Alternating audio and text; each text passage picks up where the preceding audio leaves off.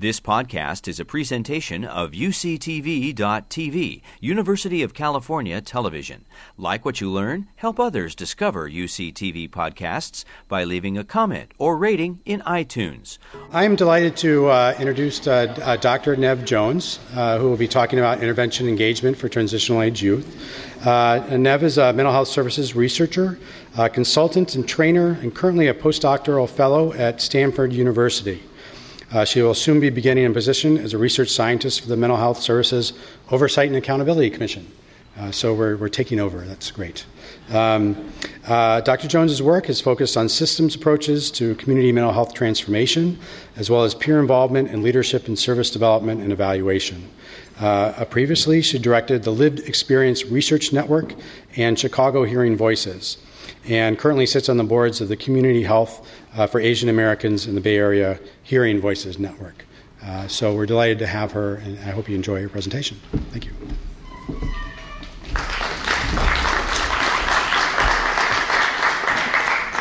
So, what I am um, speaking about is actually a piece of the overall TAY project that we did um, in collaboration with um, Todd and Vicki. And um, this involved basically a literature review and an evaluation of kind of the level of evidence available for different types of interventions.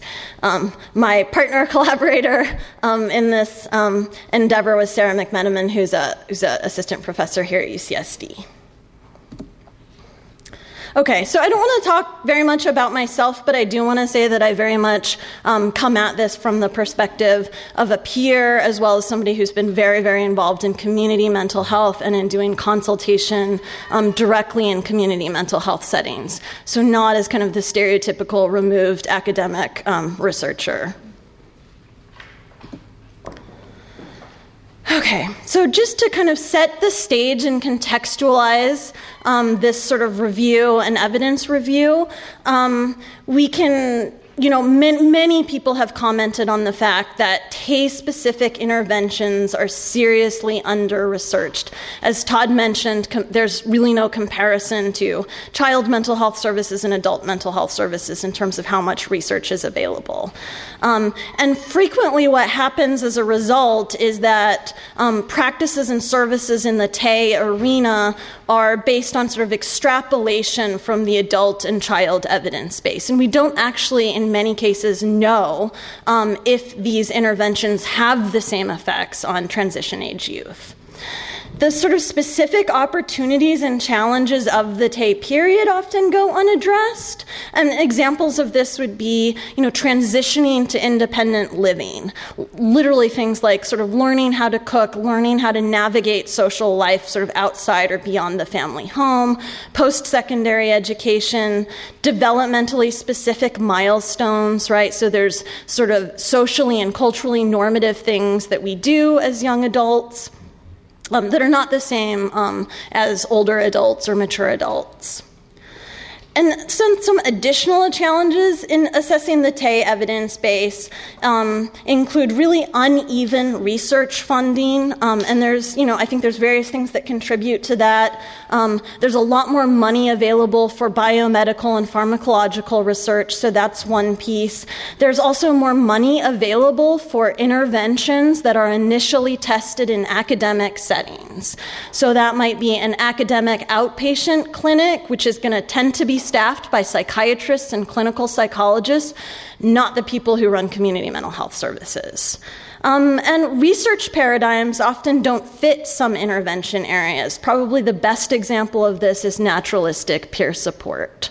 Um, so, a lot of arguments that we really cannot fairly randomize people to peer supports, that that's not a fair test of real world impact. Um, and then there tends to be a focus on what I call pocket interventions rather than systems level interventions. So rather than looking at the entire kind of orientation or clinical ethos of a provider setting, we're looking at some little micro piece. Um, of that. So that could be a specific clinical approach like cognitive behavioral therapy, um, rather than looking at how all the clinicians across a team are interacting with each other and with their clients. And then um, assessment and review of values driven interventions is really, really underdeveloped. And I would include a lot of peer supports in that category. So, where, you know, clients or family members are saying, this is really important to us versus this is really important to academic clinicians and researchers. Some additional challenges in identifying evidence based practices. So, I'm not sure of people's level of familiarity with this, but there's actually multiple evidence based practice registries and algorithms or ways of deciding what is or isn't an evidence based practice. So, actually, the phrase evidence based practice doesn't have a singular meaning. We cannot talk about it's a evidence based practice because we actually have registries and systems that are disagreeing on um, how particular interventions are categorized. Um, and then the evidence base may or may not apply to particular settings or groups, right? So if we've developed an intervention that was tested in, you know, um, rural Vermont with a, you know, basically almost entirely white population, and then we move that intervention to California and try to implement it in an extremely ethnically diverse community, um, it's not ne- doesn't necessarily have an applicable evidence base. Then we have evidence-based practices by declaration. Um, so the you know, CMS, the Center for Medicaid Services, actually just in 2007 declared that peer specialists were evidence-based. That was their language, um, without any type of review process. And, and, then again, this you know, c- confuses providers, confuses folks working in community settings because this language gets tossed around a lot and it's not always clear where it's coming from or what it really means. An absence of evidence should not be seen as an intervention being non evidence based, right? So it may simply not have been evaluated yet or submitted to, for instance, SAMHSA evidence based practice registry for review by SAMHSA.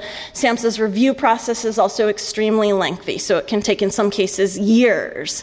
And so you may already have systematic reviews or determinations by other systems saying this is evidence based, and SAMHSA doesn't yet list it that way.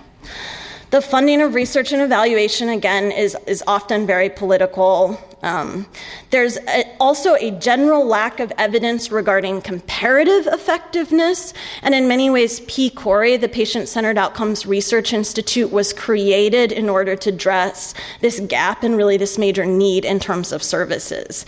So, what comparative effectiveness means is we have this intervention um, that is oriented towards in- improving employment outcomes for consumers, and a different intervention, and we need to compare them to each each other, not just compare an intervention to treatment as usual. And this becomes really, really important, I think, for community based providers who are trying to decide between different interventions or different programs that kind of address the same need. Cost effectiveness is also, you know, often really under researched. There's a general lack of evidence on personalized intervention strategies, and so personalized medicine has become a big buzzword across virtually every other area of medicine, and sometimes it gets thrown around in the context of mental health services, um, but you know, often not not not in a way that really has any sort of meaning or substance behind it. So it's very rare that clinicians are sort of administratively encouraged to look at an individual and think about what evidence based or promising practices are the best fit for that person. Um, a lot of the time, they're encouraged to just apply a blanket intervention. And that again becomes really critical to evaluate in the context of very diverse communities, um, including you know, LGBT youth as well as you know, ethnic, racial, um, minority youth. So I, I, advocate strongly for thinking critically about evidence based practices, really thinking critically about all practices. We always need to be attentive to limitations to the generalizability of evidence based practices, or again, really any practice or any service. Um, so, for instance, we want to always ask questions like where was the intervention studied, with what population, who was excluded or included, the degree of mismatch between the samples in clinical trials and real world clinical populations is notorious. At Stanford, I've been part of a team called CREAM, and we've been doing um, systematic reviews across every area of psychiatry as well as multiple non psychiatric areas. And across our reviews, the rates of exclusion range from 70 to 90 percent. Huge gaps between who is actually being studied in the context of clinical trials and, again, these real world clinical populations. Then we want to ask if there's other reasons to question generalizability. So maybe the median age of, you know, an adult mental health intervention was 40 or 45 or maybe even 50, right? Are there reasons to suspect that that intervention is going to have a different appeal or lack of appeal to youth, is going to affect them differently, is going to have less efficacy?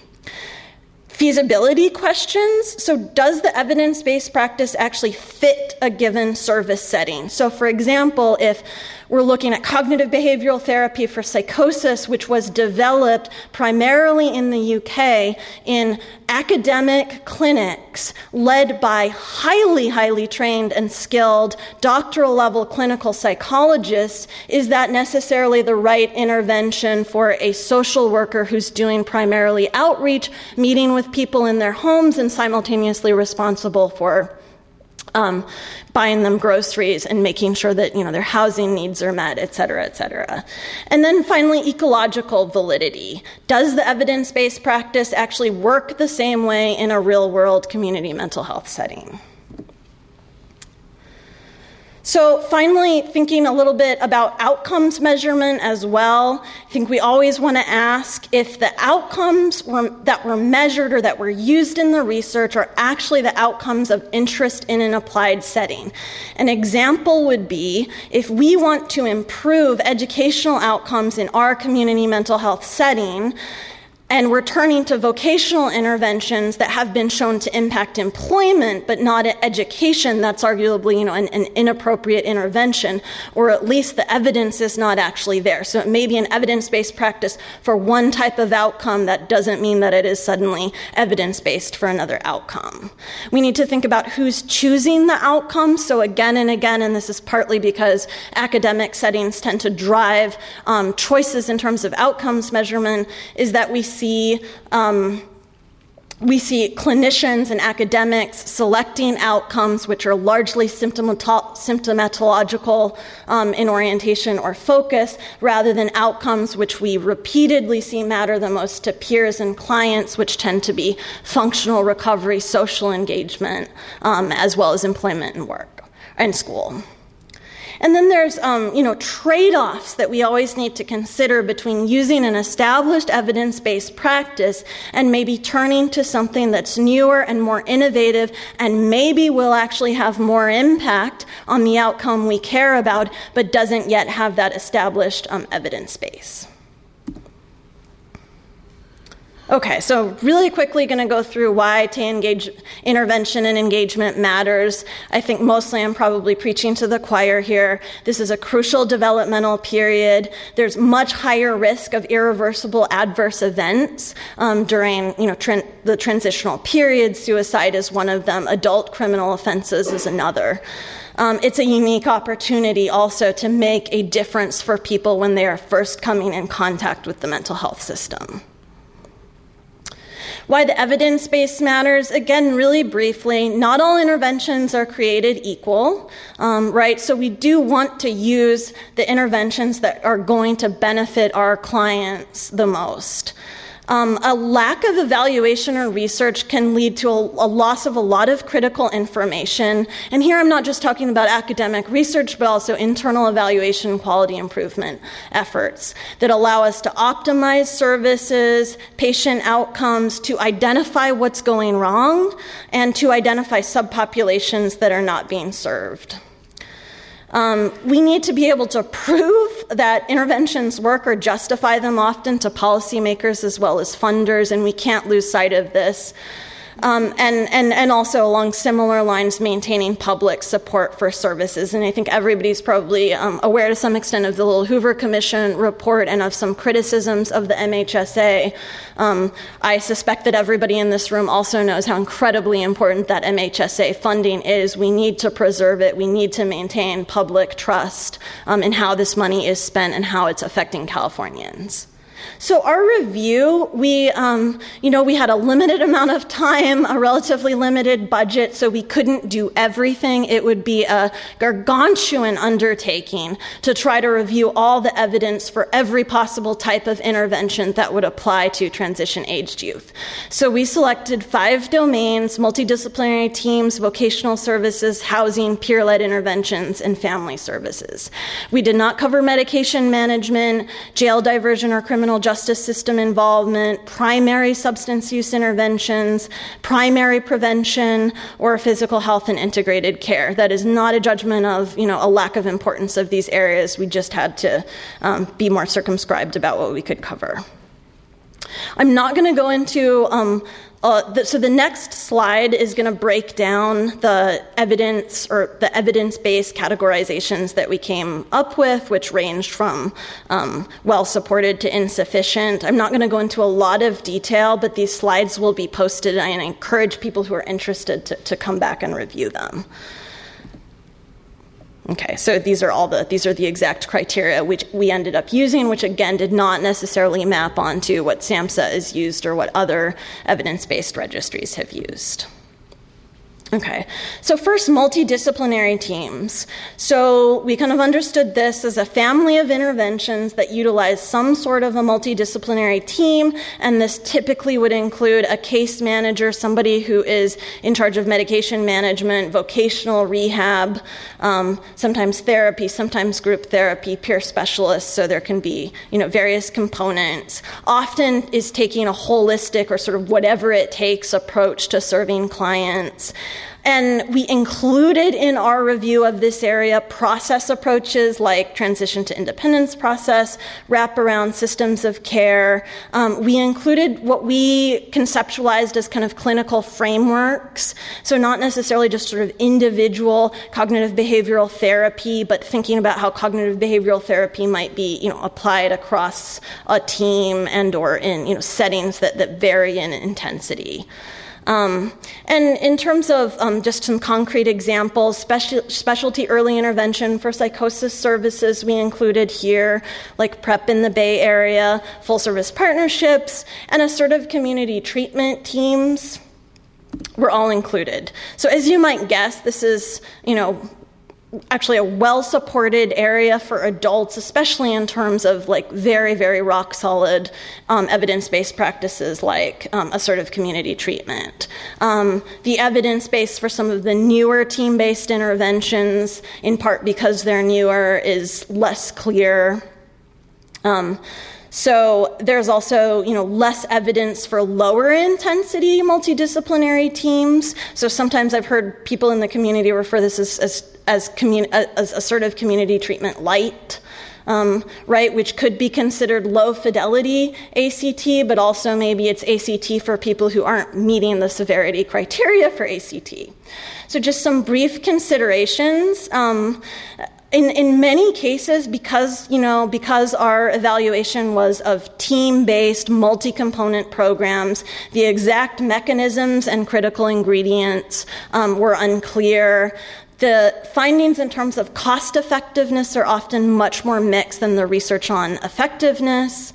Um, Long term outcomes, disappointingly, are not nearly as strong as post intervention outcomes. This is particularly true for early intervention in psychosis, where now the, the, the 10 year follow up data is showing us a loss of almost all the gains that are initially achieved in terms of early intervention. So we definitely need to keep our eye on the long term picture as well.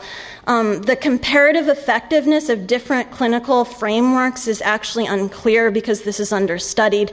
So, for example, using a sort of motivational interviewing general strategy as part of a team versus a cognitive behavioral approach. We don't have a clear answer to that. There's a general lack of data on clinical approaches applied by frontline staff, right? So, often bachelor's level or master's level social workers, therapists who don't have the same kind of ultra specialized clinical training, maybe as a clinical psychologist.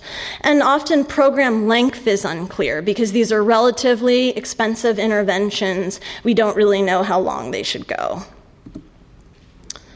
Okay, so vocational services next. Um, so these are, you know, supports aimed at improving basically employment and or educational um, attainment. Um, examples of employment interventions, probably most people in the room are familiar with individual placement and support, which is kind of the um, evidence based approach to employment. And then in terms of education, Trevor is going to be covering this a lot more in one of the breakout sessions, but there's no clear established evidence based practice. Um, recent reviews of the evidence base for supported education have observed that, that the evidence we do have is often really out of date or of poor quality, and there's a major need for additional research and development here. So, in terms of our review, we felt that employment was well supported um, for adults, promising for TAY. Education is really just emerging. Um, considerations, so here going back to some of my earlier comments on outcomes measurement, um, quality of employment outcomes is often not what's being measured. It's are people in some form of competitive employment, and we're not looking at are they really unhappy, are they ghettoized, are they low wage, are they working in what community practitioners refer to as the, the three F's food, filing, and filth. Um, educational attainment, we know, is particularly critical to long term employment quality, um, as well as quality of life outcomes, um, you know, long term marriage or partnership status. So many, many outcomes that we care, really care about longitudinally are directly linked to educational attainment, and yet it's been deprioritized. Okay, housing. So, as you saw um, on the initial slide regarding the survey, housing is a major issue in California. It's a major issue for TAY providers. Most of the interventions that have been developed, or at least with the strongest evidence base, are specifically targeting homeless populations or those at risk of homelessness. So, this is kind of the caveat to keep in mind. And then there's many examples of supported housing, scatter site using um, vouchers, dedicated cluster site supported housing, group homes, short, short-term transitional housing, SROs, or board and care facilities. Um, so, and, and particularly looking at sort of, again, the evidence based leader in terms of supported um, housing, which is the, the Pathways Housing First model, we determined that it's supported for adults, emerging for TAY, and this is you know, mostly because studies have not been carried, carried out within the TAY population yet, or not many studies. Um, and even in terms of adults, we're not necessarily, most of the evidence has focused on, again, this uh, sort of the homeless population, not necessarily folks with other types of, of housing related needs. Here in particular, um, youth specific considerations have been really understudied. So, what um, sort of socially normative housing looks like for young people versus mature adults or older adults. So, the obvious example is that a lot of young people live with roommates. Um, you know, they crash on the floor of an expensive apartment in San Francisco or LA. So, it's not necessarily clear that we should be measuring um, good outcomes for this population in exactly the same way. And then, interestingly, the pros and cons of remaining in a family home are understudied. And again, this is increasingly the norm for a large percentage of young adults in this country. Um, housing is increasingly expensive and out of reach, so people stay at home. Is that good? Is that bad? How do we um, sort of take stock of that? Peer led interventions. Um, so, again, a family of interventions and supports that are led or designed by peers. We didn't really specifically break out peer specialists versus peer led programs in the review. And I think there are different conceptual issues at play here, um, which we'll cover a little bit more in one of the breakout sessions later this afternoon. But basically, peer specialists, arguably, what we really need to, all that we needed to establish, which has been established, is that when performing the same duties as like a case manager or other frontline staff, they do just as well. And that's been established. What hasn't been shown necessarily is an improvement of peer specialists over regular case managers. Then a different case can be made there for greater cost effectiveness of peers because they're paid less, which is a political problem unto itself. Um, so, some examples include peer support groups, wellness recovery action plan groups, peer run crisis respites, peer run TAY activities like running a music group or doing some sort of outreach or creative activity, um, etc. So, the level of evidence for adults we decided was ambiguous. The reason why is actually a, a meta analysis, a kind of pooling of data from multiple um, peer led intervention studies actually came to the conclusion that they were not more effective than comparators. There was a competing meta analysis that came out within the same time frame that came to the opposite conclusion. So there's, there's competing evidence, and we didn't have the time to dig into the details of every little study and, and sort of figure out what's really going on. It's clear that for specific peer interventions like WRAP, the evidence base is very strong. So it gets much more problematic when you're trying to generalize across a very large and diverse group of, of interventions and programs. I also want to point out that there's an abundance of unstudied, small, but seemingly very innovative and um, promising um, peer run programs, and that is especially true throughout the state of California. Finally, family services. So, our definition again was a family of interventions that are focused on family support, outreach, or involvement. Again, a very diverse kind of group of different types of programs and interventions, um, and with varying levels of, of evidence for the specific interventions. So, um, examples that folks in the audience may be very familiar with are multifamily groups or multifamily psychoeducational groups, and then policies that encourage and facilitate family involvement in TAY services. So for adults, we determine that the, that the evidence or that the, these programs are generally well supported, and, and they're kind of drawing on not only support for particular interventions, but also the overall empirical support for the fact that family involvement is really critical to uh, improving youth and client outcomes. TAY, again, promising it's well supported for multifamily groups, but there just hasn't been as much dedicated research. So, summary and challenges. So, as I've described, there's kind of a very uneven evidence base. We have more evidence in some areas by far than for others. That doesn't mean that they're necessarily less valuable. Um, there's a number of kind of remaining um, and, and, very important questions and challenges. So, one is how to deconstruct these negative or neutral studies of peer support. Is this really a, a criticism of or a critique of peer support in terms of its full potential, or the way that specific programs are being implemented, or you know lack of quality within the development of the programs that aren't working? Because then we see some programs that obviously are. Um, and then what makes for effective or ineffective peer led programs?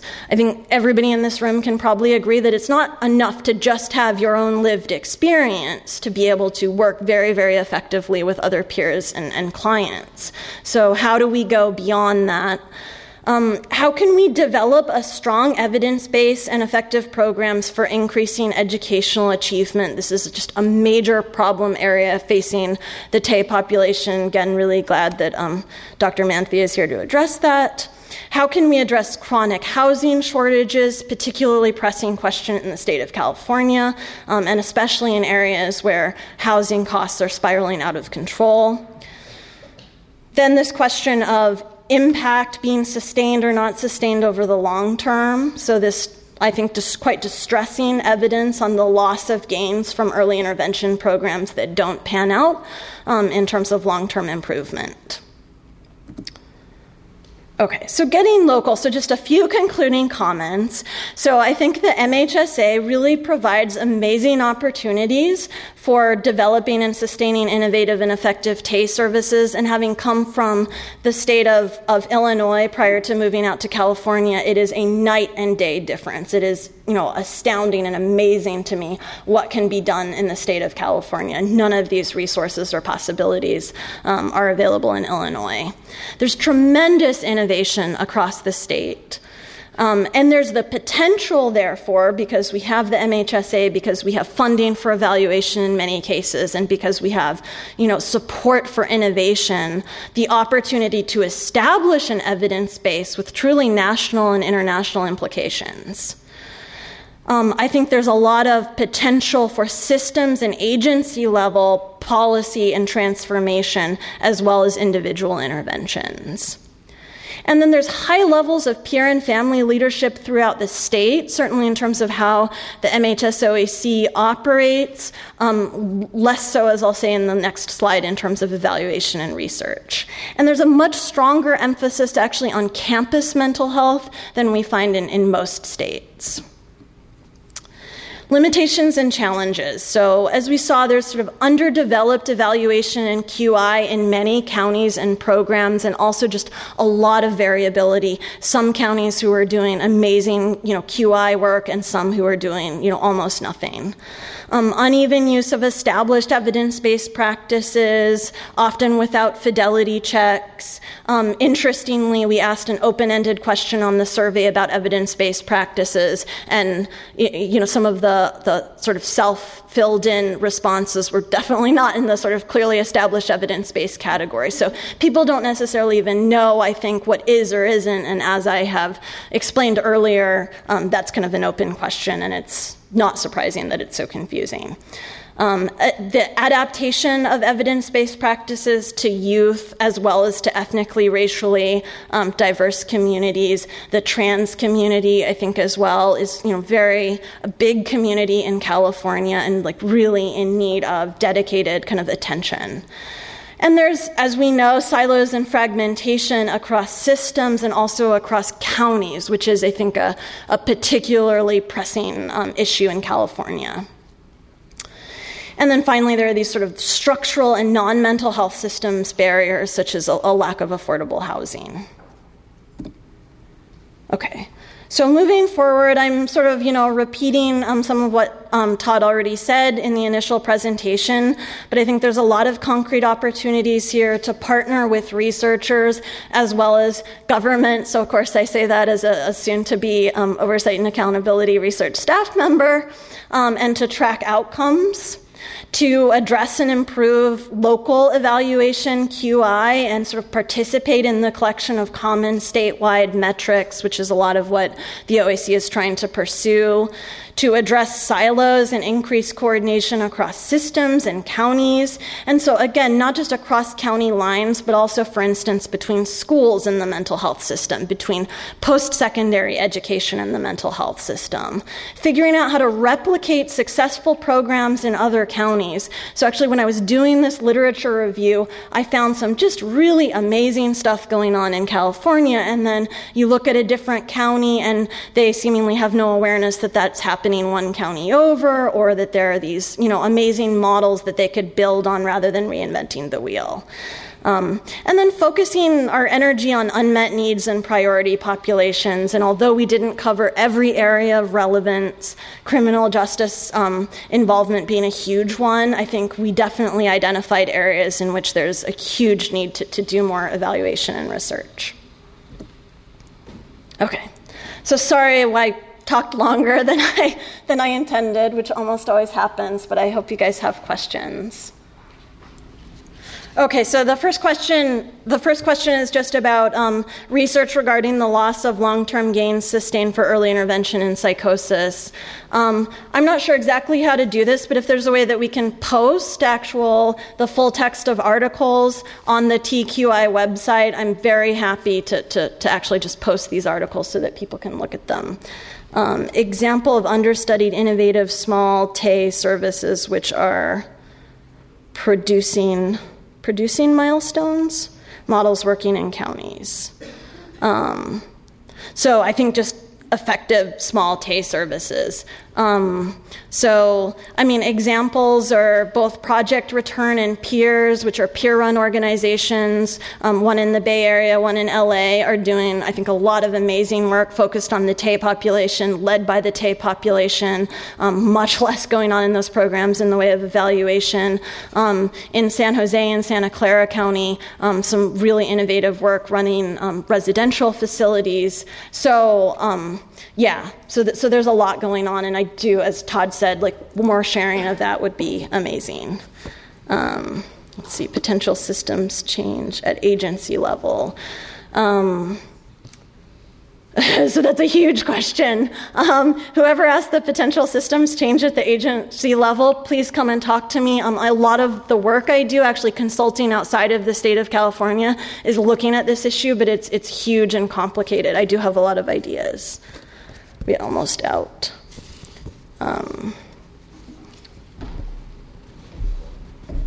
We don't have evidence that the inclusion of a peer specialist can increase the effectiveness of multidisciplinary teams yet. There's some emerging um, evidence on assertive community treatment. There is absolutely nothing in terms of early intervention in psychosis. In fact, there's no research on peers in early intervention in psychosis, period. And the presentation will be posted um, and the details of the evidence based practice review criteria are A, um, you know, the, the exact criteria we used are in this PowerPoint, and also I think, I, am guessing that the, the full literature review and review can be posted on the website, so there's a lot more detail there. Um, and I don't think there's a most authoritative source for evidence based practices out there. And in part, it depends on how that claim to being an evidence based practice is being used. So the implications of being listed in SAMHSA's registry are different from, for example, the state of California out of the University of California runs a new evidence based practice registry that is not going to have the same clout as SAMHSA and has different criteria. But yeah, oh, sorry.